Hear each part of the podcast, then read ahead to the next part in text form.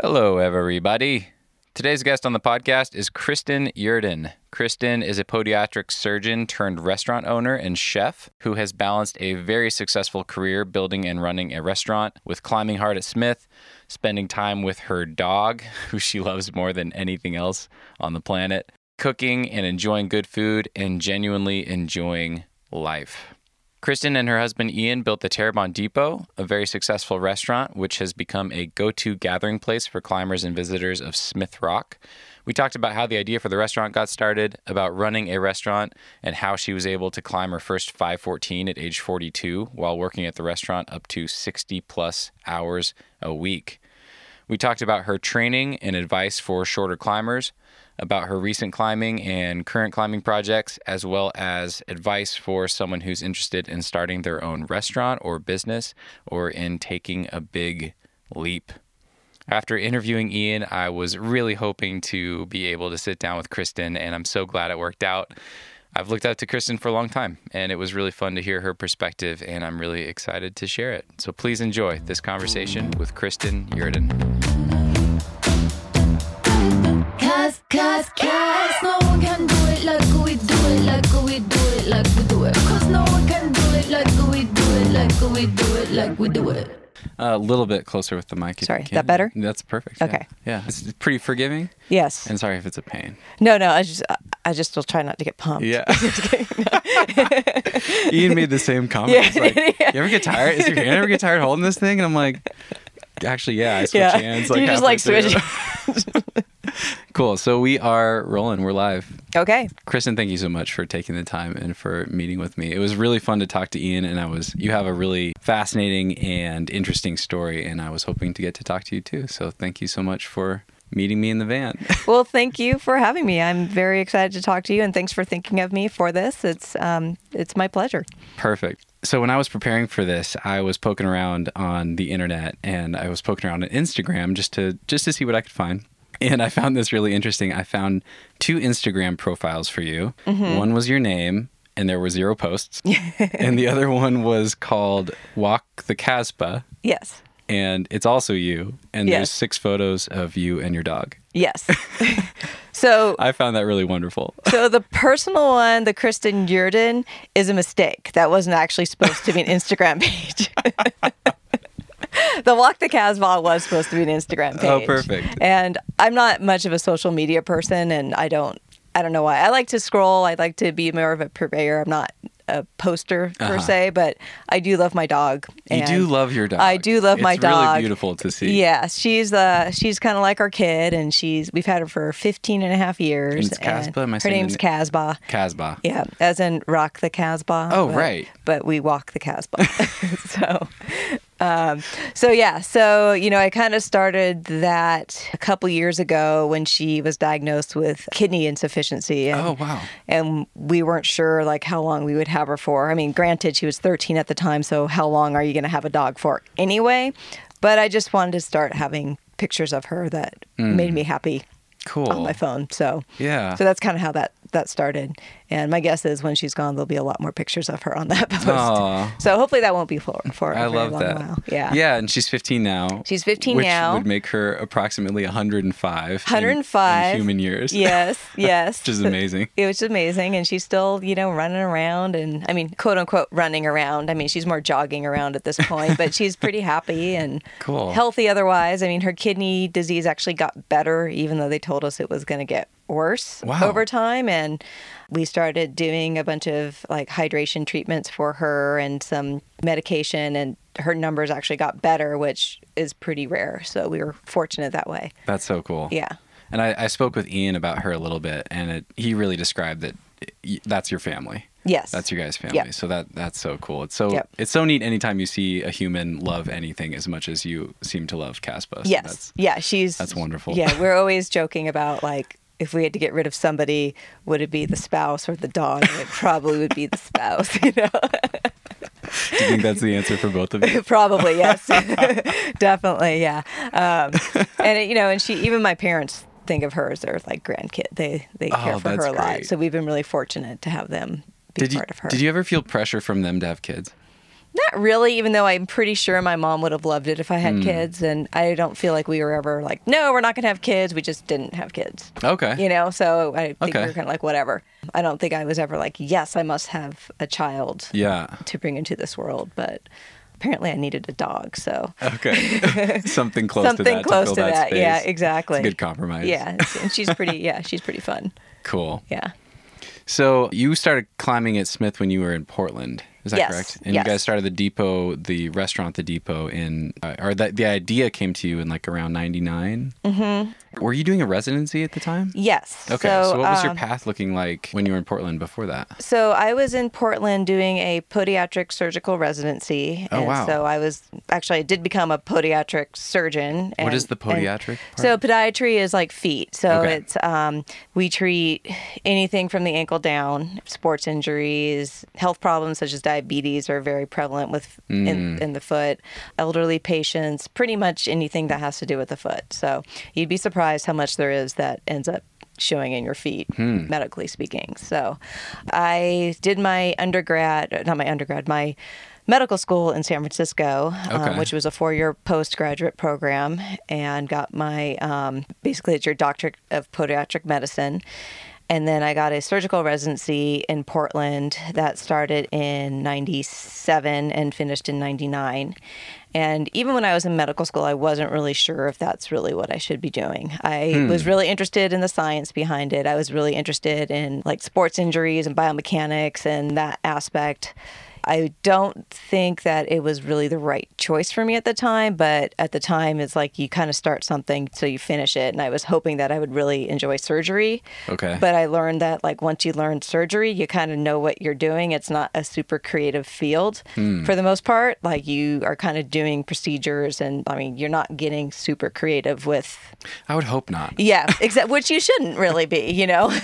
so unless you're, you know, doing some sort of, you know, research or or whatnot, which is not what I was doing, and and I also am not a huge proponent of surgery for a lot of things, and I think if you're a surgeon, that's kind of your solution a lot of the times for most problems. So Interesting. yeah. And then the whole medical part was really fascinating. And I actually practiced in Hood River for about a year and a half Okay. after my residency. And it was great. Um, it was, you know, a small office That's a beautiful town. too. beautiful town and i was still living in portland it was easy commute but i wasn't in love with it i liked it it was okay i loved my patients but i mean you have a lot of diabetic patients you have a lot of very sick people and i think that i tend to take that stuff home with me whereas i think you have to be able to leave it at work so Got it. i think it just wasn't quite the right fit Okay. so So then, how did this idea to start a restaurant? What what planted yeah the seed because for that's that? a that's a little Yeah. off the podiatric That path is. um so we were spending a lot of time climbing at smith rock but we were living in portland just driving over on weekends. just driving and- over on weekends and we'd uh, camp you know at the grasslands and that was before there was even a toilet at the grasslands and now it's more of like a real camping area Mm-hmm. this is you know basically 98 99 2000 and um, we would camp at the grasslands and if we didn't like bring stuff to cook we'd be like okay let's go get some food Mm. and that point there was really not much in Terrebonne I think there was like a Mexican restaurant at that point smoking was allowed in restaurants so it wasn't exactly the atmosphere we were looking for there really wasn't much in Redmond at that time either so we'd end up driving to Bend Mm. Okay. if we wanted like to eat you know good food or yeah. whatever so and for listeners, that's like a 30 minute commute from Smith Rock to, to yes, Bend every yes, time. exactly. So, um, so we were like, you know, it would be really nice if there was something closer to Smith, where Mm-hmm. you know a community could hang out, and there was like good food and good drinks, and you know, someplace you could go after climbing, and you know, just hang out with your friends, and not have to like drive thirty minutes. So we had driven by this old, dilapidated train station. Every time you drive to Smith, you had to drive by it, and it was literally like four walls and kind of a roof. and uh, it was on this Pier Block, Block Foundation, and we just really liked the building. We thought it was a beautiful building, and even before we were thinking restaurant, we're like, this is just a cool building. And as I got more, I wouldn't say discouraged, but I just wasn't loving podiatry. I was thinking of other things that I wanted to do, and one of the things I've always liked to do is to cook. I had never worked in a restaurant at that point. Okay. But I, I had like catered some friends like weddings and stuff. Um, Not like just small small things, nothing really extreme, but like you know very casual situations. And I just you know I liked making different things. So it kind of popped into our head one day like, well, this would be a really cool place for a restaurant.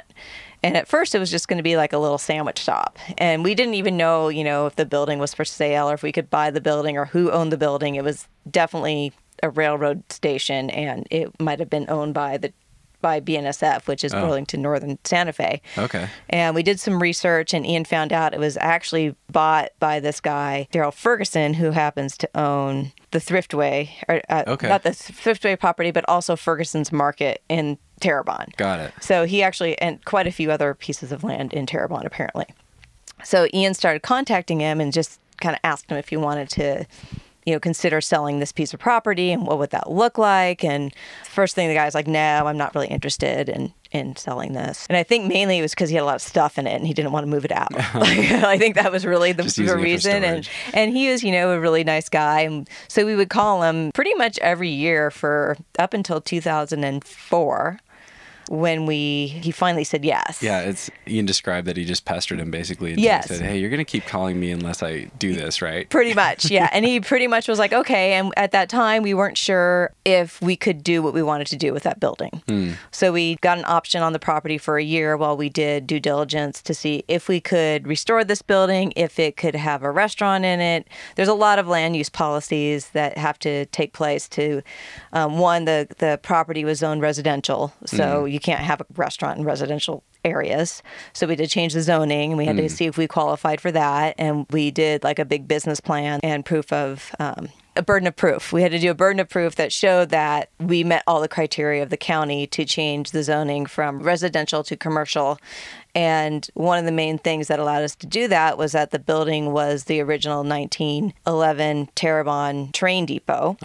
And basically, we could repurpose this building and restore it and bring it back to life. And that kind of filled some of the criteria that Deschutes County was asking for Okay. one of their things is to preserve Mm. historic structures and that thing if it wasn't going to be taken care of at that time it was going to blow over one of those one of these i mean it was like pretty pretty wo- you know barely held together you know it was um it was a big project Uh-huh. Yeah. so we started doing all the due diligence and i actually started working in a couple restaurants um, Oh really? Okay. yeah i worked um so we moved Are should you s- backtrack a Are you little bit still working as a podiatrist at the same time? Or? no, no. So I basically worked until, as a podiatrist until about 2001. Okay. And then we actually moved to Bend in 2002. That's right. Because we Okay. wanted to be here. We knew we wanted to be in Bend. Okay. And one of the things we weren't sure was what we were going to do in Bend. And this was another part of piece of the puzzle was like, well, this is what we're going to do in Bend. We're going to restore this thing and I'm going to run a restaurant out of it. Yeah.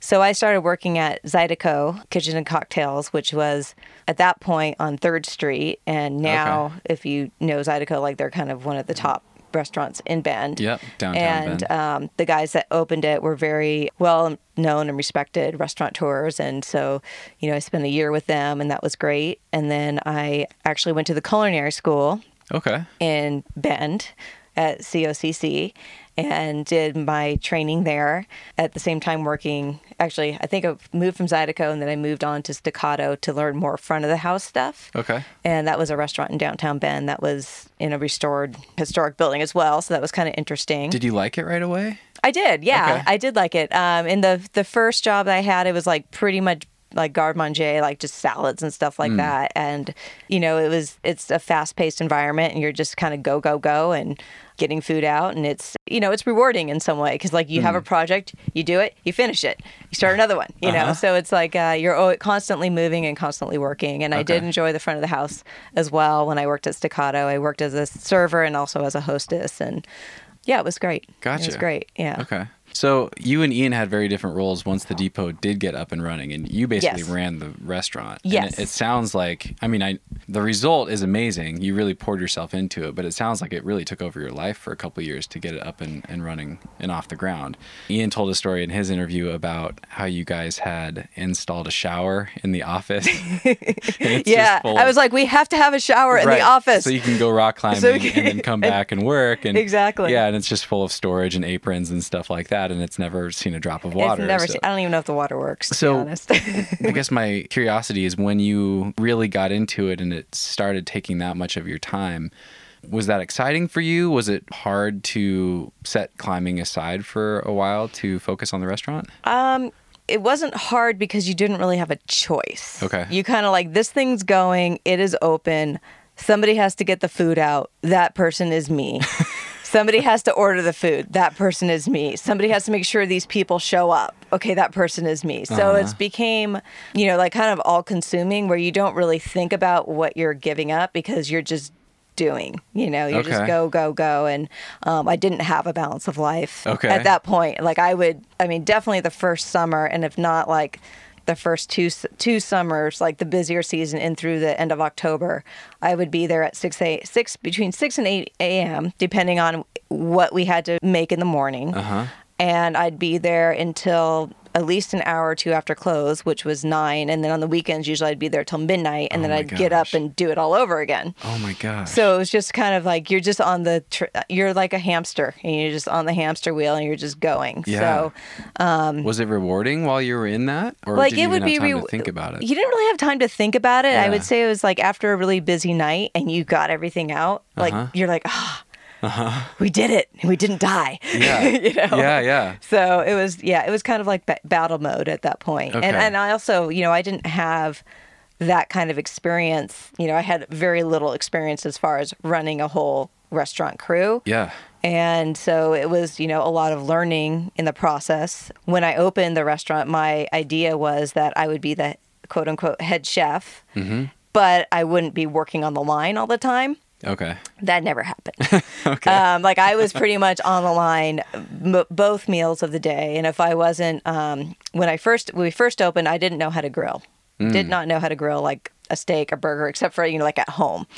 And I quickly learned that I needed to do that because people who say they can grill aren't necessarily always telling the truth. Okay. So like you have you you know it's it's not a it's not an easy task if you don't understand that process. Hmm. One, it's about like understanding meat temps, and two, it's about managing how these things come out at the right time. Okay. And so it's kind of like a puzzle Yeah. that you're working on to get these items out. So I learned how to grill. So you could more closely vet people that were coming in to work for you. Well, one, you're not held hostage by your employees. Yeah. So like if Joe Bob, who's your grill cook, decides that he needs to take a ski day, Okay. and you're not, you know, you're not like, okay, Bob, I guess we'll just not serve meat today. Gotcha. so, so Okay. you know, you just you can't. That's one thing I learned in a small business. Like, you need to be able to do all the roles. Hmm. So, you know, I did everything from payroll to ordering to grilling to making salads to prepping to washing dishes. Mm-hmm. You know, if it was really busy and I had the line fully stocked with employees and we got a little short on the front, I'd be out front helping servers take tables or seat people. Yeah. I mean, it's a, you know, it's a pretty crazy business. yeah. No, but it was, you know, it's satisfying. It's just a little all consuming sometimes. Yeah. Maybe you've already covered it because you just, it sounds like you were so busy you didn't even think about it. Yeah. But did you ever pause and think, like, man, I built this thing. I have this shower that I've never used. this looks really different than I imagined. Wh- I mean, was that ever a bummer for you? Um, I don't feel like I ever had a bummer moment because I think when I would when I would have had that bummer moment where I couldn't really do anything, I was so busy I couldn't think about it. Okay. And like to think about climbing, I'm like, no, I'm too tired. I don't want to go climbing. Okay. You know, it's Yeah. just be like, no, there- I just don't even care. Yeah. You know, um, and as the business progressed and I had you know better employees, I hired a sous chef, I had more time.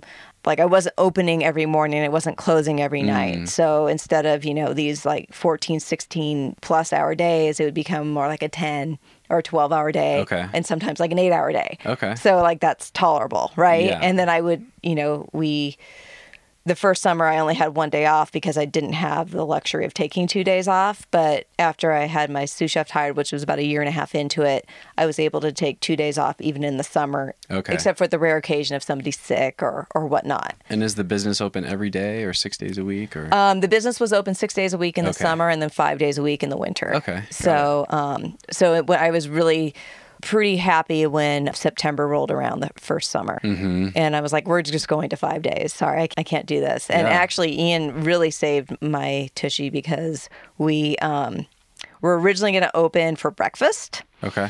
And four weeks in, it was like the day to open for breakfast. And I was like, or, you know, we were going to open like two days later for breakfast. So I was like, going to go in and start all the ordering and prep for breakfast. And of course, you know, I'm like getting home at midnight or one and getting up at six. And so Ian's like, you can't do breakfast. I'm like, why not? Boy- yeah. it's like, Voice when of are you going to reason. sleep? Yeah. So he was like very helpful in preventing that from happening, Cool. which was great. Yeah, you seem like that type of person that can take on a lot and maybe to your own detriment, just take Yeah. on too much. Yeah, sometimes you're like, I can do it. It's okay. yeah. And It'd be you- great. it'd People be like great. breakfast. People like breakfast. I like breakfast. So, was there a point that you reached where you saw this dream that you had of creating a space that would cultivate community and having a gathering place for people? I- Is there a moment where that shifted and you're like, oh my gosh, we did it? I feel like we were really fortunate in that w- people really welcomed us from the very beginning. Cool. So, you know, when we opened the doors, I think the first day, like 90 people walked in. Oh, wow. And I was like, okay, this seems like it's working. And, Yeah. and you know, it was pretty successful from day one. Like, we never recapitalized the business the whole time that we had it. Like, it just kind of did its thing. cool. And we were lucky in that way. And I think, you know, one thing is like it was definitely needed in the area. There wasn't a lot around there to do. I think rock climbers really appreciated it. Tourists really appreciated it. And then the locals really appreciated it. Like we really focused on serving all those people. And so like our menu at the time was like really diverse in the fact that you might have, you know, a table of rock climbers eating a bunch of fish tacos. Next to them is like a table of ranchers eating a bunch of ribeyes. And then, you know, some locals having, you know, like their nice fish special for the evening or, or whatnot. So it was like a nice group of people uh, or like a family with, you know, kid, you know, we had really nice kid meals and stuff as well. So, Okay, cool. yeah. And we were jo- we've been joking about how you didn't have any time to climb, but you did. I mean, you sent Vicious Fish. It sounds like while you were working 60 plus hours a week. At the I sent restaurant. Vicious Fish on the tail, like just coming off the month of October. Okay. Which at that restaurant is a crazy month because you think that, okay, October and Bend, it's kind of shoulder season. Nobody's skiing, nobody's coming into town as a visitor. Well, Smith Rock kind of gets a little wacky in October because climbing gets very popular in October. The weather's really great, so you have tons of rock climbers. And they have this thing called the pumpkin patch out there, Oh, which right. we really didn't plan on the pumpkin patch, but when the pumpkin patch happened, it was, I mean, it, it's just like so many people going out to get their pumpkins, which is maybe a mile and a half down the road. And they would all come into our place and have lunch or dinner or whatnot afterwards. So, s- you know, we always said if, it, if the weather was good, October could be as busy, if not busier, than any day in the summer, especially on the weekends. Like the weekdays would be slower, but like the weekends would more than make up for it. Yeah. And you would just be like, really? There's that many people out here. So, Yeah. so that was kind of a surprise. And I think it was 2011 that I sent Vicious Fish. And I personally, I don't remember like how I got to that point, but um, I do know that I was climbing more. Like I was having time to get out sometimes before I would go into work. Okay. But I'd wanted like a quick, short, fast session. And if you've been to Smith Rock and you've been to Morning Glory Wall, there's quite a few routes kind of close to each other. So I would try to like stack four or five routes in together. And one of those would always be churning in the wake. And so I'd churning in the wake the first half you could actually top rope the bottom of vicious fish with and so i started kind of playing around on it and i was like huh i think i could do all these moves Cool. and so then I started trying the whole thing, and I something happened, and it, it was one of those days where you're just like, okay, that worked for some reason. that's amazing. yeah. Did it kinda come out of nowhere It just and kinda surprise came. you? Yeah, it came out of nowhere and surprised me because I Okay. I would not have expected it. Um, generally okay. for what I had been doing at the time. Got it. However, I did, you know, in a restaurant, you are always doing something. So Yeah. you're always like lifting something or bending down or carrying something. This is perfect. So I, there's actually this is about um, Chemical Ali, which is a 514 that you sent later on. But I have this quote from your husband Ian. It was in an article talking about you sending that route, and the quote is: Ian describes a crucial part of Kristen's training program as fingerboarding, treadwalling, cutting stuff, grilling things, lifty heavy f- French fry baskets, and carrying cases of wine up a 12 foot ladder. That is true. It is true. I, I do think that those things actually helped. You know, I feel You like should write a training plan. I I think you could have a training plan based on just carrying stuff around a restaurant. Yeah. Because I think you kind of get those antagonistic muscles on the lifting and Huh. then also the carry. Yeah, it's, it's Okay. interesting. I'm intrigued. Yeah. Were you fingerboarding at the time too, before Vicious Fish? I don't think I was. Okay. It's kind of fuzzy memory back then, to be honest. Yeah. Um, I Just do go, go, remember go. going out and, uh, you know, my friends and Ian being very gracious about me getting in a few pitches before I had to run off to work and me Mm. not even having to play, just kind of like go in, get it done, and then run up the hill. So Oh, that that's was cool. really kind of a nice supportive thing. Yeah. So I appreciated that. That's awesome. And for Yeah. listeners, for some context, in case people don't know, um, Churning in the Wake is a 13A on the Morning Glory buttress, Yep. probably the most popular 13A at Smith. yeah, I'd say so. And then Vicious Fish is a 13D right next to it. yes. And uh, it even shares a couple holds. Yeah, with it that shares route. um, the finish hold on churning, Mm-hmm. pretty much. So With the restaurant, is there anything that you learned through that process, those first few years that were really busy? Anything that you learned through that that you wish you'd known at the beginning? You know, I- I mean, I think the one thing I wish I had known was that we were going to go through a recession, you know, Mm. between 2007 and 2000 and what was it, 12? Did we start coming out of the recession? Actually, I Yeah. guess it was more 2008 it started hitting. I was super Central lucky. Oregon. I was in school the whole time. Yeah, that's is, great. like, perfect that's a timing to perfect be- time to be in school. Yeah, I was so, really lucky. and we were really fortunate in the fact that one, we had a lot of support, continued support from climbers and locals, and Smith Rock stayed busy during that time. And I think that's because people didn't weren't spending the kind of money, but you could go to a state park and spend a few bucks and have a really nice family day, and they would still go out and eat. So we didn't feel the impact nearly as much as like Ben did but you know, it just makes you work a little bit harder. Gotcha. So um, I would, you know, that would be one thing I would have wished we'd known before we started it. But like we, like I said, we were really lucky that we weren't really impacted in the same way that's that the rest of Central Oregon was. And the one thing I did notice though is like the employee pool became like exceptional. Like you can hire, Oh, wow. you could hire like people with really great skills during that time because.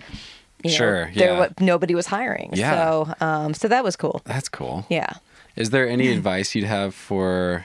I, don't- I- I mean, I can't imagine that someone listening to this is in the exact same situation, but maybe someone thinking about taking a big leap and starting their own business or starting Mm-hmm. a restaurant or any advice that, that you can think of? Well, I think whenever you start your own business or you have like a really big idea that you're excited about, people could give you all the advice in the world, but you're not really going to listen. And you might listen like while you're doing something that somebody told you you shouldn't have done, and you're realizing that somebody told you that back then, but you didn't really listen. I so feel like there's some stories there. there- yeah. Well, not really. I mean, like I think people always say like, "Oh, how hard the restaurant business is, and how much you have to work." And I'm like, "Okay, yeah, I'll work a lot." And Mm. like, no, I really did work a lot. So it, yes, people are right in that way. Right. You still went ahead and built the shower. Still have exactly. I still had the optimism of putting a shower in there. So I think that you know, if you have like a dream that you're really passionate about, like I don't think anybody would do any of their dreams if they listened to what people, the negative things that they tell you. You know what Okay. I mean? Like I think that's part of having a dream is like y- it's your dream and that's what you kind of go for. Yeah. So um, advice wise, I mean, I think we were really lucky. We were in a good position. We were in a good location. I think that restaurants historically have a very high failure failure rate. One of the things that we did is we bought the land that the building is on, so we always had sort of the fallback, like, well, if this doesn't work, we at least have something to sell, and you know, kind of maybe salvage something. Fortunately, we never had to go that way, but you know, I think a lot of businesses is like if you don't make it, you don't have anything to sell. You know what I mean? So we were lucky in that way. I think that you just, if you're going to do a business, make sure your all your ducks are in a row. You understand your financials. You understand the worst case scenario and like what that's going to look like if you hit that. And I mean, you know, what is your exit plan? Got it. So Did it feel scary? Did it feel intimidating? I think it must have because I don't think I would have worked that hard if I wasn't Okay. at least scared or intimidated or like I, I I- I don't even know if it was scared. It was just like I felt pressure that it had to eh, succeed. Okay. you know like i it couldn't fail Yeah. like that was my deal All right. so like i was like no this thing's gonna th- it's gonna work Yeah. so I'm going to do whatever it takes Yeah. to make it Yeah. happen. exactly Cool. Oh, so Okay. So then it sounds like, from my understanding, things have slowed down a little bit and you're able to step away a little bit more often from the restaurant when you're working through Chemical Ollie. Is yes that right? yeah i would say that in the winter i was probably working more of like a 30 40 hour work week and then in the summer i was still like 50 60 hours because Okay. it's just that's just kind of how it goes you know you just i think in a small business and that's one thing is i think for a business to run the way you want it to be to want it to run you have to be present if you're not present it's going to go off course you know we always joked ian and i if we took any travel time which we were able to take, you know, like a week off here, a week off there. We were able to travel kind of regularly, you know, one or two weeks a year from 2011 on, I would say. We were able to, you know, get more time off together. And we always joke that the longer we were gone, the further the boat drifted. And one day we'd just come back and it would be like a lobster shack or something, you know, because you're just like, what's going on while you're gone? And, and we were really lucky. We had really good, you know, crew and um, I trusted them. But like, you know, people always do stuff differently than you will do it, you know, given the op, not always different, but like it's not you in control at that point. Yeah. So, Okay. yeah. What drew you to Chemical Ali? So I'd gotten on Chemical Lee like once before we had opened the business, like maybe 2004 or 2005. And Okay. I could kind of almost do all the moves and sort of see what you could do on it. And I was like, oh, that's kind of an interesting route, you know? Okay. Had you tried other 514s? Um, no, I, well, I had gotten on Badman Okay. a few times. I definitely had gotten on Badman, but there was a extremely height dependent Yes. move on that, Yes. and um, I actually was able to climb up to that move, hang, and I was able to climb to the top, but I could never do that move. Mm. Like it's just not in my cards. Yeah. So I had gotten on some other 514s. I had done what they used to call 13D, 14A, White Wedding Okay. in 2002 or 2003, I believe. Okay. So, and that was probably the closest thing to 14A that I had done. And I think some people will still argue that it was probably 14A. Right. Um, I actually spoke with that quite a bit. I spoke about that quite a bit with Ian, and so Yeah. if people are interested, they should go listen to that episode because we we kind of geeked out on the history of that one. Yeah, yeah, it's interesting. It's Yeah. very interesting. And that was like for me, Did you guys do that around the same time? we did. I think I Cool. did it one season late. We were working on it together, and I think Ian did it the season before, and Okay. um, I did the season after. So That's awesome. Um, but that was actually definitely the hardest thing I'd ever climbed at that point, and it was, you know, a series of pretty low percentage moves for me at that time. Yeah. So um, I thought that was actually a significantly difficult route. So, Oh, yeah. yeah, Yeah. yeah. And it's changed a I little don't bit. think I've anyone heard. would argue. That. I think at, at all stages it was a very hard, difficult route. Yes, yes, exactly. So, Oh. Okay. um, so I had gotten on that, and I was like, you know, this doesn't seem to have any move that's really reachy On chemical. on Chemical Ali. It Okay. just seems like they're hard moves, and, And you're five foot two. I'm five foot two. okay. so I thought maybe you know this could be a project, and um, I got on it again like in 2011 when I was able to climb a little bit more, and I was definitely not strong enough at all to like link anything, but I could kind of half do some of the move, most of the moves. there was one move in particular that I had a very very hard time with, and um, it's a kind of the middle of the route. It's like kind of the first real crux you cl- come to, and it was when I started really working on it, which was like the fall of 2012, I could get to that move and I'd always fall. And then I'd try the move and I'd maybe get it one out of five times. Oh wow. Yeah. Like it was really low percentage, but I could do it. So I knew that, like, okay, well, at some point, if you could do the move, you could theoretically do the route. Uh-huh. And then there's an upper crux that's I had down a lot better than than that crux. I think that maybe if you're taller, that one's harder, and if you're shorter, Oh. the lower one's harder. I don't know. Interesting. But because I you always heard other people saying, "Well, this is the hard part." And You're I was able to like stand up on your feet more or something. I or- think you're able to get your feet higher and not get quite as stretched out Yeah. and the holes are really small up there. Okay. So maybe just having more fingers and on a pocket or a crimp. Gotcha. Yeah. Um, so anyway, wh- where were we going with this? I'm really curious how y- you did a little bit more targeted training for that one, right? I did. You're still working at the restaurant. I but was still you're- working at the restaurant and What did your preparation and training look like? I was doing some hangboarding, and then I, as I mentioned, this one move was quite hard, and it's kind of involves you do a move to this really bad knob, and then sort of you, you get like a s- kind of flat, cruddy crimp under it, and you, I had to get my feet pretty high, my right foot pretty high, in a position that wasn't great for my hip. It was like I had to have it like more rotated out, and I don't have generally good turnout. Okay. And then you had to get your foot over to a f- another foot way left on the wall. Okay. So one of the things I did is I start do, started doing some stretching in my hips because I'm not flexible at all. So, Hmm. Okay. um, and I don't like stretching. And Yeah. I'm probably really just as inflexible as I was before I tried to do that thing however many years ago. But Did you have any guidance with that or working with anybody or did you just no, pick I some just I just stretches? picked some stretches. I started doing some yoga and Okay. um, which I'm kind of you know plus or minus the yoga. I've also hurt myself in yoga. I've like Huh. torn a you know pulled a disc in my back because it's a lot of forward bending. But I do think for that route that did help at that time. Okay.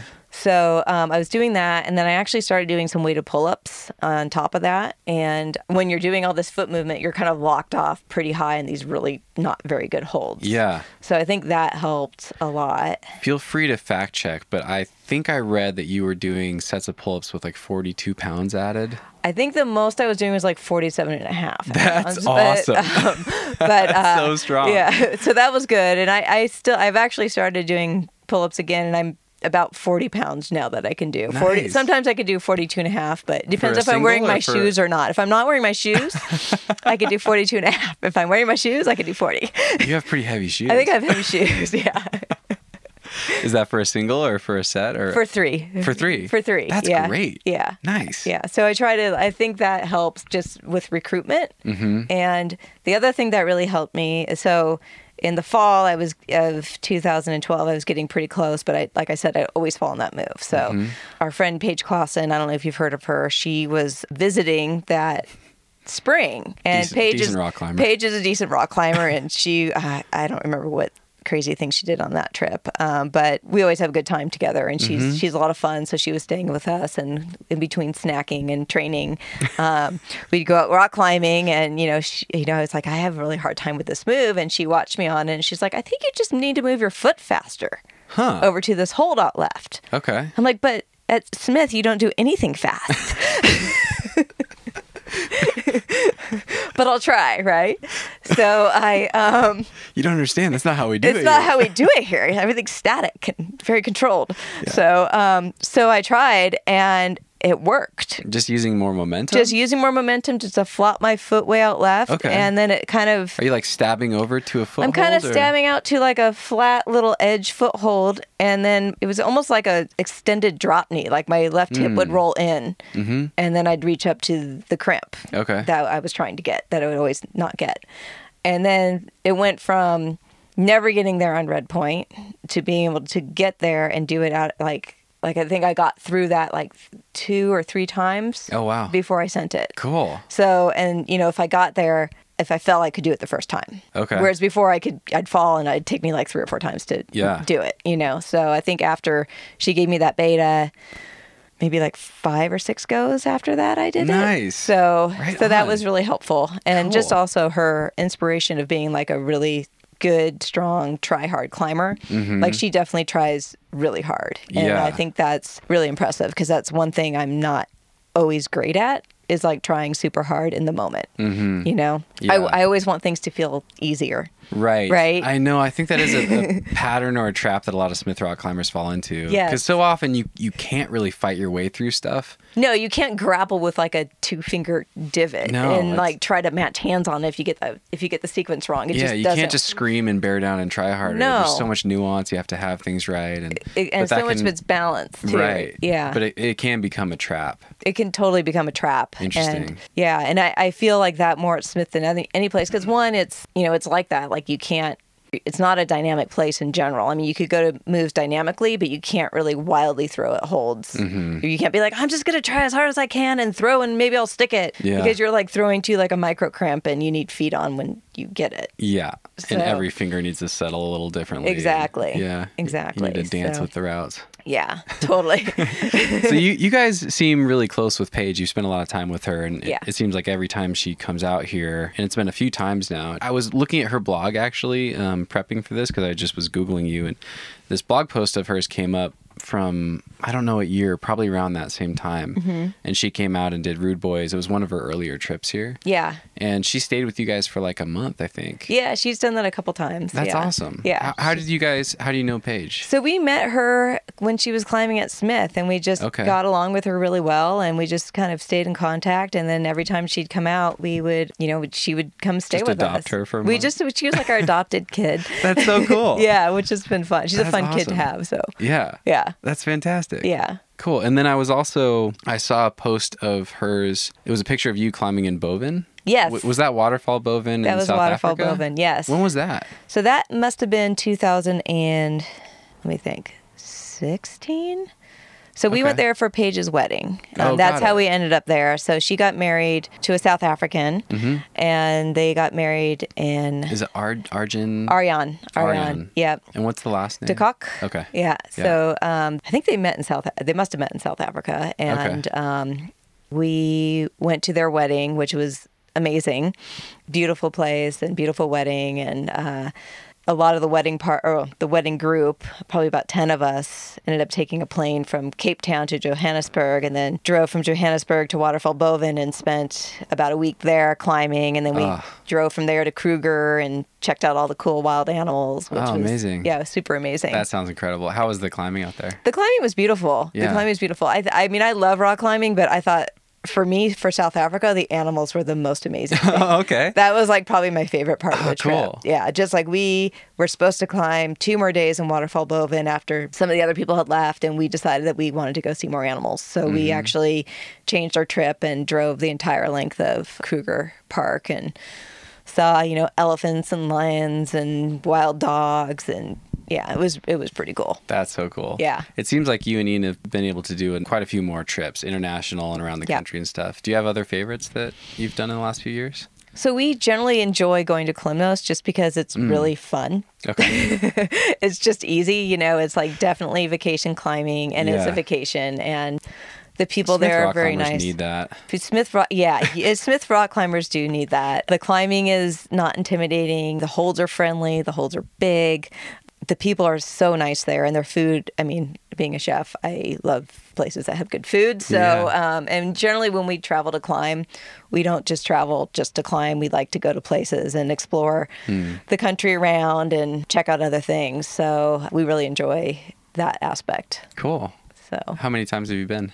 We've been to Klimnos four times now, I think. Oh, great. So we went once before it got really popular, like in 2004. Okay. And then we've been there three times after we sold the, bus- the business. Or Okay. two times. When did you sell the business? Uh, we sold the business in 2014, end of 2014. And then has it changed owners again since? then? Yes, we just actually released the building to and the business to to rock climbers. Yeah. So we're really excited about that. They're great. Um, they, They seem both have great. really good culinary backgrounds. And they had Um, a food truck at the climbing gym, right? They had a food truck at the Yeah. climbing gym, Evan Schwender and Jamie Bouchard. Okay. And yeah, they're great. They're really great. And so they've been working hard and um, making good food. And so, yeah, How does that feel for you now?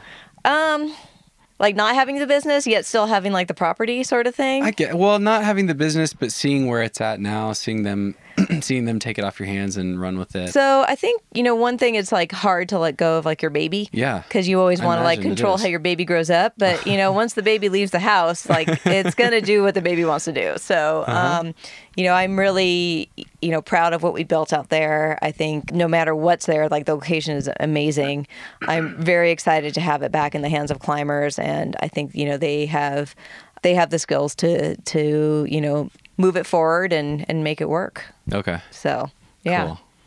yeah. That's great. And it seems like the community element's still there too. Yes. Yeah. I do feel like the community element's still there. I think, you know, Do you guys still go eat there? we do. Yeah. Great. Yeah. We do. We do. We don't a ton because usually when we go out to Smith Rock, we talked a little bit about our dog. Mm-hmm. So our days are pretty short. Like we don't like to bring her out there because she's 15 and a half and it's, she could make it down there and come back up and she'd be fine. So but she's like 108 years yeah, old. 108 years old. So, but I don't really feel like she needs to hang out in the cold, Uh-huh. in the dirt for you know eight hours of the day. So Okay. when we go to Smith now, we try to like make it a very efficient, short, targeted trip, and so we don't spend a lot of time out there. But occasionally we'll go out on a day that we're not climbing and just go for lunch. So Okay. that's nice. Yeah.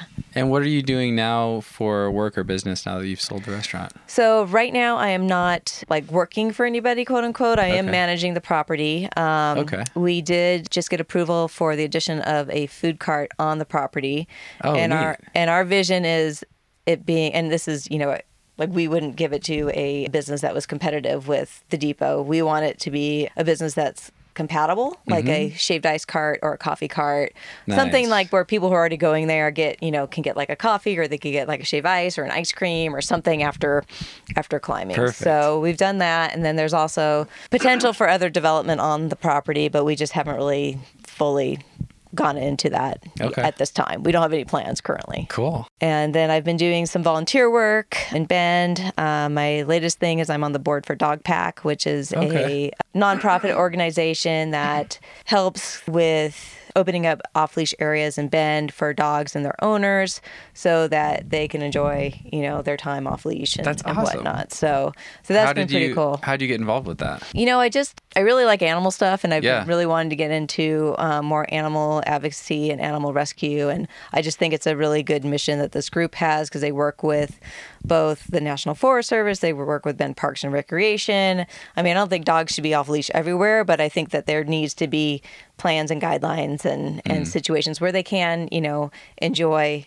The life of being a dog, which is not always being trapped to a leash, and also for the owner, because that's part of enjoying your pet as well. Yeah. So, like Smith Rock is not a place for off-leash dogs, Cool. You totally. but there are places. So, Yeah. um, and they have uh, opened up a pretty great dog park near the river trail called Good Dog Park, and that's very popular. And they provide all the the doggy bags for people to pick up their dog's poop, and they've contracted with an operator to like refresh those and clean up Mm. all that all that stuff and then they also do the grooming at Winoga for the snow park for the off-leash dog area up there Oh, so cool. so that's pretty cool and that's like the snow park where people can go cross with- country ski and- with their dog and yeah and it's like separate from the other stuff Cool. So- Gotcha. That's up for listeners. That's up near Mount Bachelor. yeah Pretty close to Bend. yeah Cool. Good Ah. So- deal. and then we're exploring some other opportunities and some ideas and Okay. for me i'm i'm looking more to get into animal advoc- advoc- advocacy or animal rights Okay. and working in that field So Oh. Awesome.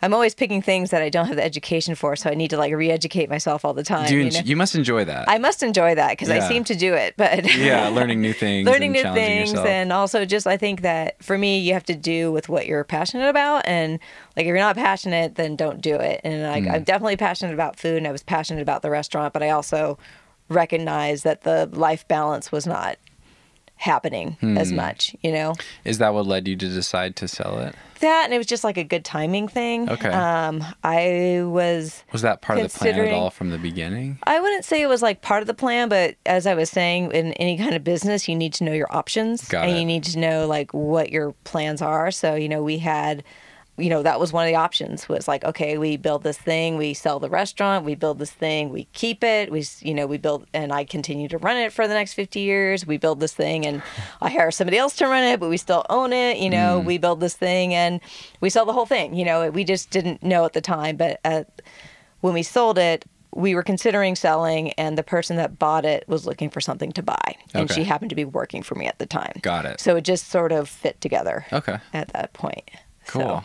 yeah. And how does rock climbing fit into your life right now? What's that looking like? So I'm enjoying climbing for sure. I think our envision we had envisioned taking a lot of time off and traveling after we sold it, which we did for the first really year and a half, two Okay. years. Um, Good for you guys. But then Ian actually had some medical stuff. He herniated his neck pretty bad, pretty severely, and was out for a while. Yeah. So we were not traveling. We weren't sure how he was gonna recover, if he was going to be able to climb again. You know what that even looked like. So and that you know he did that in 2018. So in 2019, last summer, he did start climbing again. He still has some weakness and numbness in his hand, but if you weren't a climber, I mean, you'd notice the numbness, but if you weren't a climber, I don't think you would notice the weakness.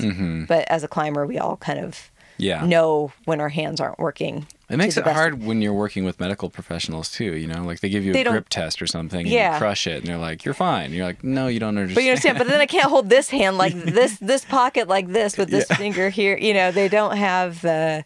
They don't test every position that you might grab a hold in, and there's Ah. Right. definitely certain things that he'll grab that he's weak on. Hmm. But then he crimps really, really well still. So he's his crimp strength is really good. It's just certain hand position it's not it's not great in. Got you. So we didn't really travel much last summer. We did a very short, like some short trips to the coast, more for just enjoyment, not climbing.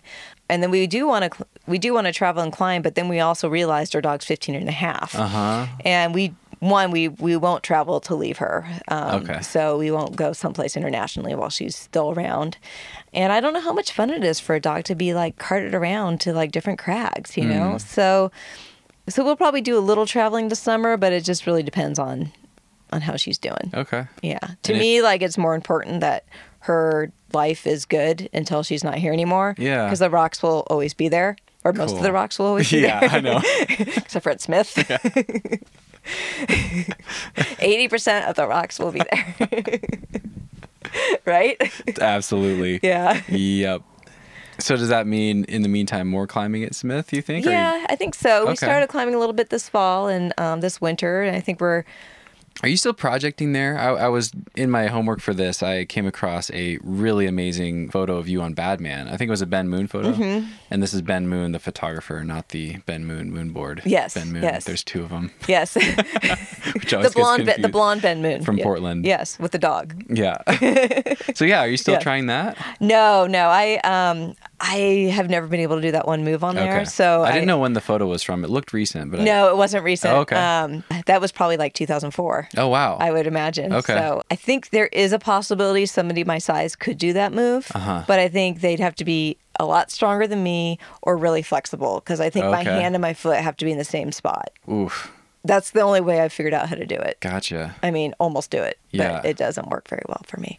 So I haven't really been projecting up until, well, I, I did a s- mini project last year. I hadn't done turning in the ozone. Okay. So I did turning in the ozone last spring. Oh, that's awesome. And then, so that was fun. Um, 13B. Pretty hard 13B. one. Yeah, 13B. Yeah. Pretty hard. I've been on chur- the bottom part of churning like for a very long time. So, so that's kind of not fair, right. really. How many? If you had to guess, how many times do you think you've done that route? Oh, way too many times. Yeah. Yeah. We'll way leave too- it at that. yeah, That's- too many times. Okay. And so um, this winter, I started working on waste case a little bit, Okay. and that's uh, it's coming together. But it means I have to do the vicious fish or red again, which Mm-hmm. now I'm kind of like, how did I do this? Yeah. Yeah. So I mean, I could definitely do all the moves, but the last move is pretty low percentage. gotcha. So So that one's almost like a direct climb into the upper errata vicious fish. Yes. It's like a It 13 kin- B or C. yeah, 13B or C. I think it's quite a bit harder than ozone. Mm-hmm. I think so, too. I Like think significantly C is that I pretty I think reasonable. C is probably more reasonable, especially if people think ozone for B is hard. I just don't see how they're even in the same like category. Mm-hmm. Yeah. Yeah. They're So- different. They're different style, but I yeah I wouldn't disagree with that. Yeah, yeah, because Okay. they're both still really pumpy, right? Yeah. Yeah. So Do you like it? I like the fact that it makes me bolder, which I'm not Okay. the best boulderer. So um, Yeah, that roof section's pretty powerful and I think the bottom boulder problem is pretty Right, powerful. yeah, right and the off the roof section, ground. I think if you're short, is actually not as bad. okay. Personally, because I think if you're tall, I don't know how you get around that roof without your foot Oh, you you you stick your foot in your mouth and Oh, because so your foot has to be like where your head is, right? Mm. yeah. And if you're short, it's kind of already, yeah, it's not that much different, I don't think. gotcha. So, Okay. Um, so yeah, I mean, I like it in some ways. Mm-hmm. It's good. Cool. You know, and you've climbed part of Kings, which is fun. Uh huh. Kings of Yeah. Rap, Kings of Rap. very classic 12D. Yes, Awesome.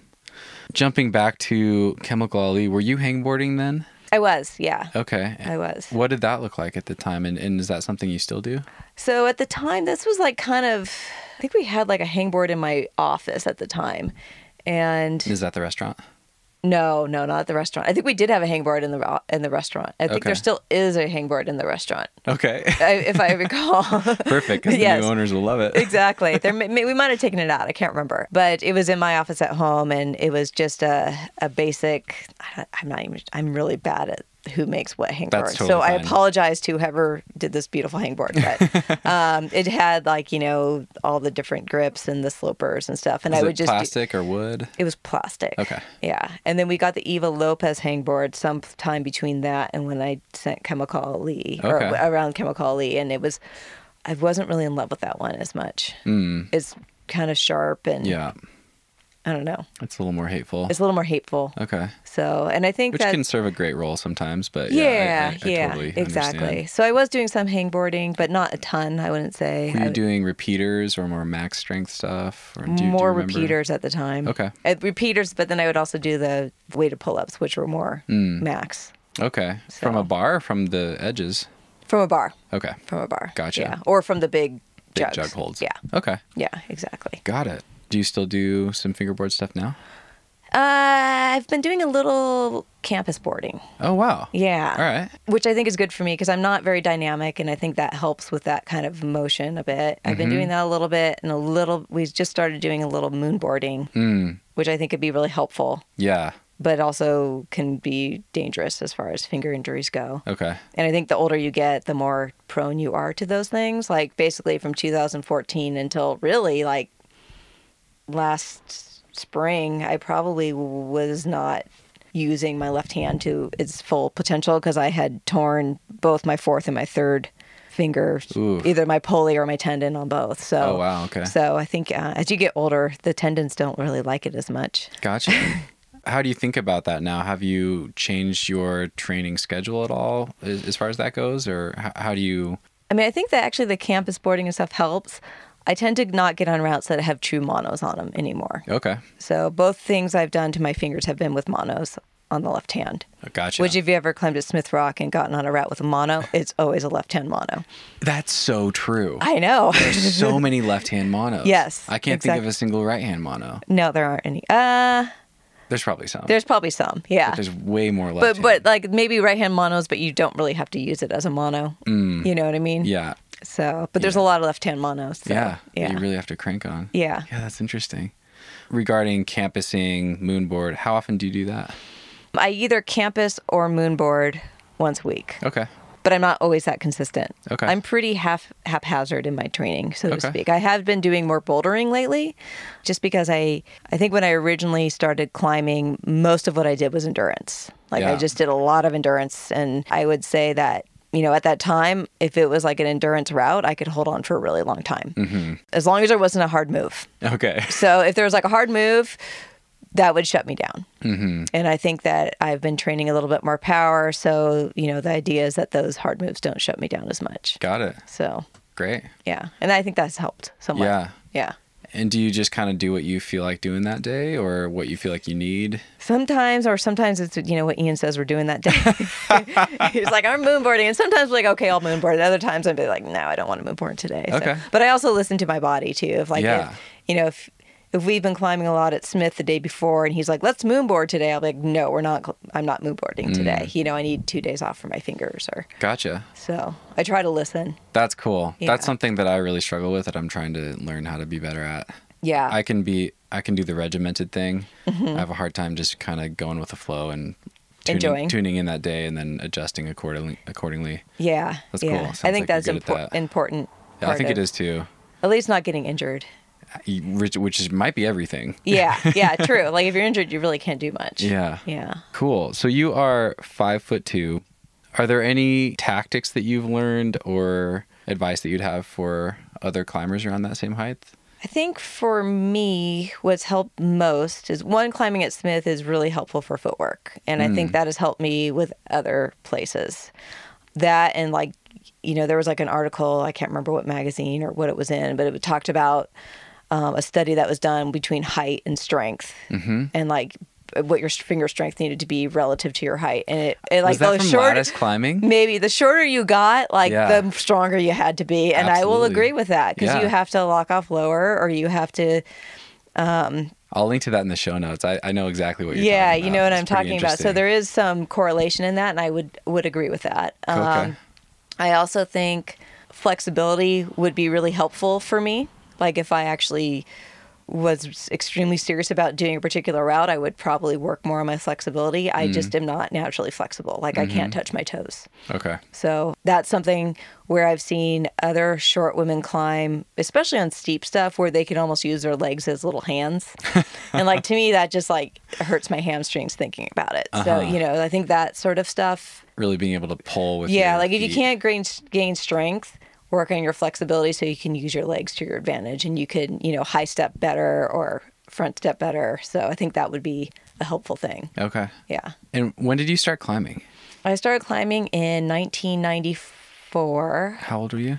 24 at the time. So Mm, okay. I'm 49. Okay. Yeah. So I was it. 24. It was when I started medical school Yeah. and I started climbing in a rock gym.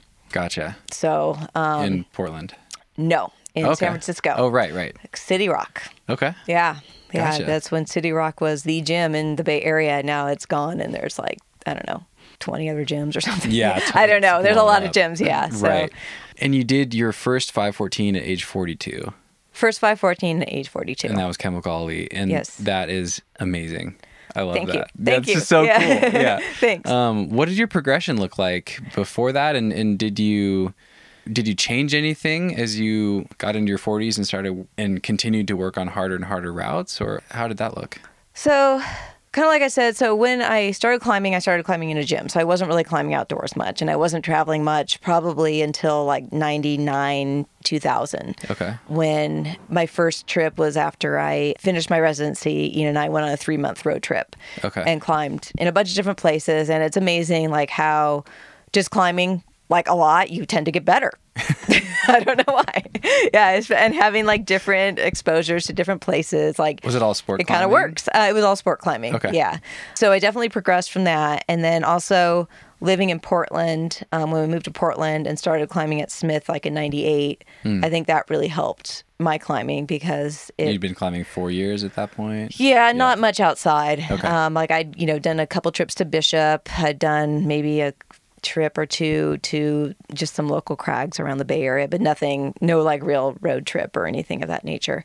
And then you know, we went to Kentucky in the Red River Gorge in 99, 2000. And that was kind of opened my eyes to like different styles of climbing and different, you know, like the red is amazing. And especially at that time, I was pretty good at endurance stuff. So, like, for me, this was like a total playground. I was like, this is just the best, you know? Yeah. So just having the opportunity to go try different things and do different stuff and the training wasn't the same in the gym as it is now. I think that those are things that, you know, now like I think that can actually add to your climbing ability almost as much as traveling because you know, I have friends who have injured themselves and then they've just hangboarded for you know months on end and then they came back stronger than they'd ever been and they hadn't been climbing so Right. so there's definitely like something to the training and the climbing and like moonboarding I think is really helpful if you don't get hurt. You know, I think the whole thing is just don't get injured. Because if you get injured, you can't train and you can't climb. Yeah. So it's a fine line, right? Yeah. in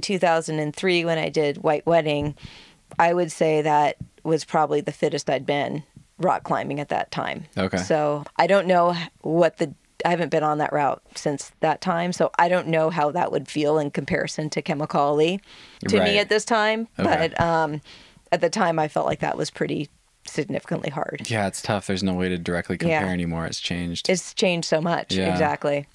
Do you think you'll try another 514? Maybe depends on how. Solid maybe. Uh-huh. maybe, maybe. You know, I think it'd be fun to definitely try another 514. I just want to make sure I do it in a healthy way. Okay. You know, I don't.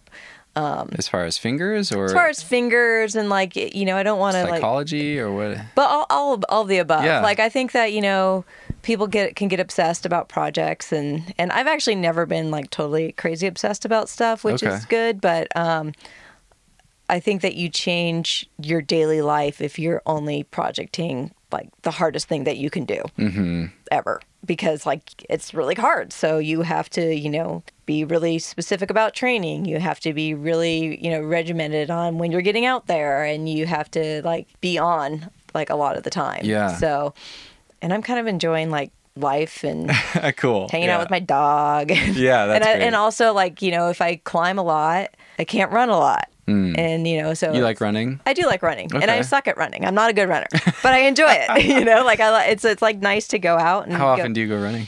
maybe like two or three days a week. Okay. You know, and I, um, you know, I'll go running with a good friend for like eight or nine miles, and that's great. But if I did that like three days a week, I wouldn't climb very well. Got you. Okay. You know, I could do maybe like one day a week and like Huh. a short run, and then I'd feel okay. You feel it. You- I oh, I feel it. Yeah, you just for feel me, generally more tired or I think it gets my core. Okay. Yeah, Gotcha. yeah.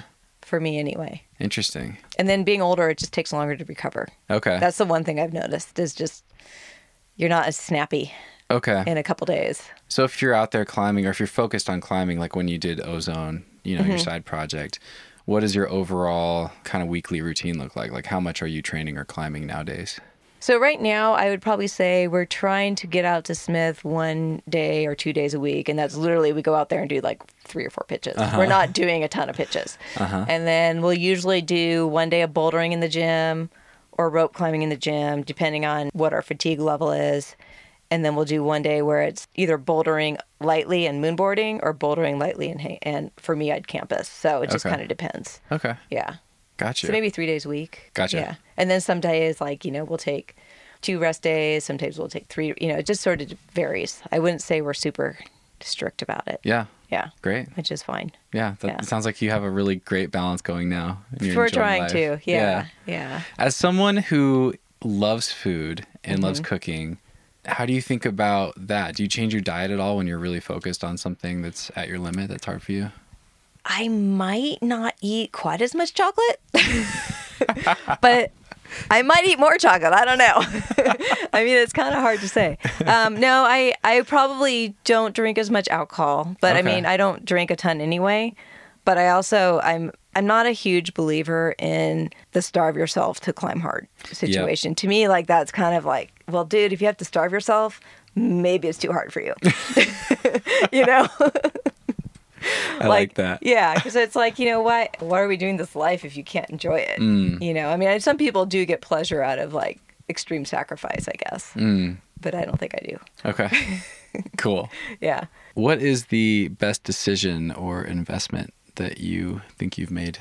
And this could be with business or it could be with climbing or eh, well, I think marrying my husband was probably a pretty good decision. That's a great answer. Yeah, I think that was a pretty good decision. I love that. and I would say getting my dog Casbah, but actually Ian got my dog for me. so- well, hey, then So he the made one every- answer covers both. right? Exactly. Mm. Perfect. And you guys, were you guys just dating when you started the restaurant? No, we were dating when we were talking about Okay. the building, and we were like, "Oh, this is a cool building. What could we do with this building?" You know. And then we got married in 2001, Okay. October of 2001, and then we moved to Ben in 2002. Got it. So That's amazing. Yeah. I love it. Yeah. That's such a great answer. Is there a new habit or belief that you have developed in the last couple of years that's had a, a positive improvement in your life? hmm, let me think about that one. New habit or belief? I don't want to say it's new, but I think um, kind of like all of us, you know, the whole climate change, what we're doing to our planet and how we can impact it has at least got me thinking about some of the things that we can do and Hmm. what we've been doing that can help that. I wouldn't say that there's it's a belief per se because it kind of is, Mm-hmm. you know.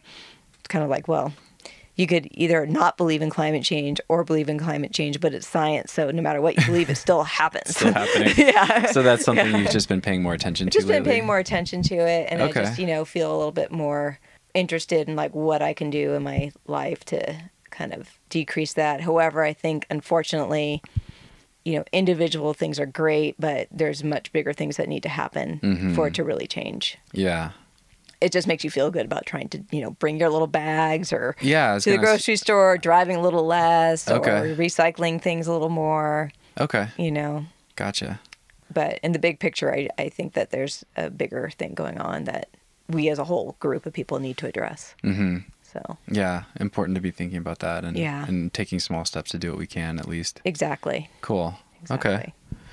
What is something that you feel especially grateful for right now or recently? well i'm really grateful for my health so Yeah. you know i mean there's a lot of people who are in their 40s and 50s that weren't as fortunate as i am or my husband are Uh, i mean you know the ian's been and i think that you know, having the life that I've had, I've been able to be more or less healthy, you know, eat good food, exercise regularly, have, you know, good friends and good family. And, you know, I just, you know, value those things. So Yeah. I've been really lucky. Very and not cool. everybody gets to have that. So I hope I don't take it for granted, yeah, yeah. you know? I wonder, getting to the age you're at now, have you seen other examples in your nearby peer group where you're like, oh man, like, has that made it easier to recognize that you have had your health and, and make it easier to be grateful for that? I wouldn't say in the athletic community because Yeah. I feel like they're all sort of, for the most part, doing well. You know, unless they've gotten you know cancer or you know really gotten unlucky. But I would say that people in my age group that I am either know through work or I know through family, and I look at their health and their decisions. Like it's yes, I've noticed those things, and that makes me really appreciate like what I have. Mm-hmm. So. Do you have any final advice for someone who is thinking about starting a business or trying something new that feels big and scary and intimidating? I think one would be research, you know, what you're doing. Is this a good idea? What are all the upside things that you are going to experience? What are the negative things? You know, is, is this something that sounds like a good idea or is this something somebody already did and can I learn from their mistakes? You know, o- obviously it depends on what you're what you're trying to do, but I also think just being open to feedback is really important if you're starting something or if you're op- you know, if you're starting a new business, like you have to like I think we all think we have these great, amazing ideas, but sometimes we don't think all the way through. And I Hmm. think sometimes if you just listen to people around you, they might be saying one thing and they might be telling you something else. And sometimes it's like reading what it is that they're trying to to tell you without like maybe offending you sometimes. Okay. You know what I mean? Like Oh. Yeah. where sometimes like people will be like, "Oh, that's great, but you know, we might want to think about this." And what they're really is, is saying is that's really not a good idea. you know, so You know that that brought something to mind, and this goes back to when you guys first had the idea for starting the depot. Mm-hmm. I saw this little quote, and I can't remember. I think it was in an, one of the articles about you and Ian starting Mm-hmm. the business, and I can't remember if it was you saying this or Ian, but the quote's just everyone thought we were crazy. yes. So, how how did you respond to that? Was that was everyone in that context the climbing community, and you obviously didn't let that discourage you. So, how did you think about that? So I think that the climbing community, like I think they thought, okay, that's a great idea, but you, you looked at the building, you're like, that's crazy. There's holes in it. There's holes in it. And when my dad, um, you know, I told my dad what we were doing, he's like, you should just tear it down.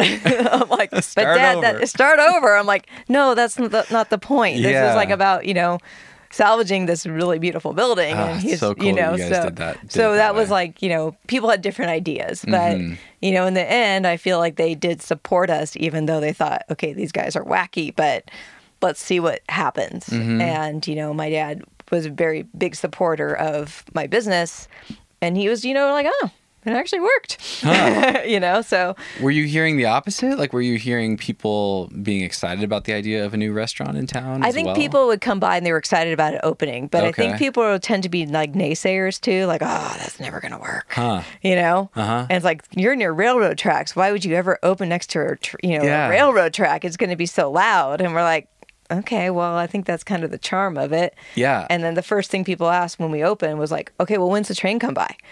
Because they want to see the train. They're not, Hmm. Okay. you know, they're, Right. that's like, that's like a thing. Right, Like, right. People are like, okay, do you have a train schedule? Because we want to be there when the train's there. Yeah, you know? cool, okay. So, so yeah, so there was like definitely naysayers. Um, we actually, when we worked with some banks, they were like, I don't know about this, Hmm. and we were fortunate to work with a it's a bank that has changed hands a couple times since then, but it was like EcoTrust Bank, and they were very into sustainable projects and and you know our business kind of plans sort of fell along those lines, and so they believed in us, Okay. and we paid them all back. There you go. So they were right to believe in us. Yeah, you that's know? awesome. It's, yeah. It seems like you guys really did do your research, but it sounds like you just trusted your gut too. I Just think so. To some extent. Like, it- Yeah. it, it seems like you had a really good pulse on what people might like and you had a vision for what it could become. yes. Yeah. Yeah, I That's think awesome. I think that was one thing that we were at least we felt that we had a good idea and a good grasp of what could happen in that community Mm-hmm. and what, you know, we would drive, I mean, Had you seen examples of something like that at other climbing areas that So I would say like the closest example was Miguel's in Yeah. Lexington, Yeah. or not in Lexington, in Slade, Kentucky, and Yeah, that Red River Gorge. Red River Gorge, and they were more of like a pizza place and more of a camping place, but you know it was where the climbers went, and it was like a Hmm. sense of community when you were there, Mm-hmm. and that was something that we thought Smith deserved. Yeah. You know, like we didn't feel like you should have to drive to Bend or drive to Redmond or, you know, have like no options for like high quality food and drinks and a place to hang out. And so that was, you know, that was part of it for sure. Cool. Yeah. I have one last question, then I think I'll wrap up. But what Sure. is your? Do you have anything that is your favorite thing to cook at home? My favorite thing to cook at home. I like to make fish. I like Okay. to make a lot of fish dishes. Okay. Um, I like to cook pretty much anything, to be Yeah. honest. Like I don't. I mean, I also like making dresses and different salads, and so. But I also like baking, so I don't really have a favorite. All of I it. wish I could say I have a favorite, but there's certain things I like. I really like to make, so I could eat them. But um, you know, everything is like a little bit different. I like things that have like really great wild mushrooms in them. You know, Mm. if I could find. It's really about like what I have, you know. It's Oh, like cool. about what what kind of food you're working with. It's all about the ingredients. Awesome. Yeah. Kristen, thank you so much for for hanging out and for sharing your story. You have a really inspiring story.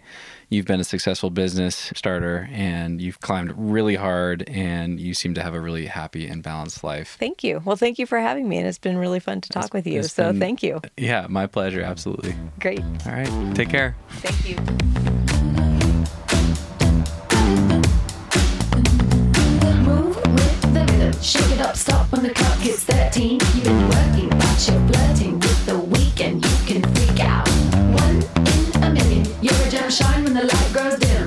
Sing one, two, three, four. Cause, cause, cause, no one can do it like we do it, like we do it, like we do it. Cause no one can do it like we do it, like we do it, like we do it. Cause no one can do it like we do it, like we do it, like we do it. Cause no one can do it like we do it, like we do it, like we do it.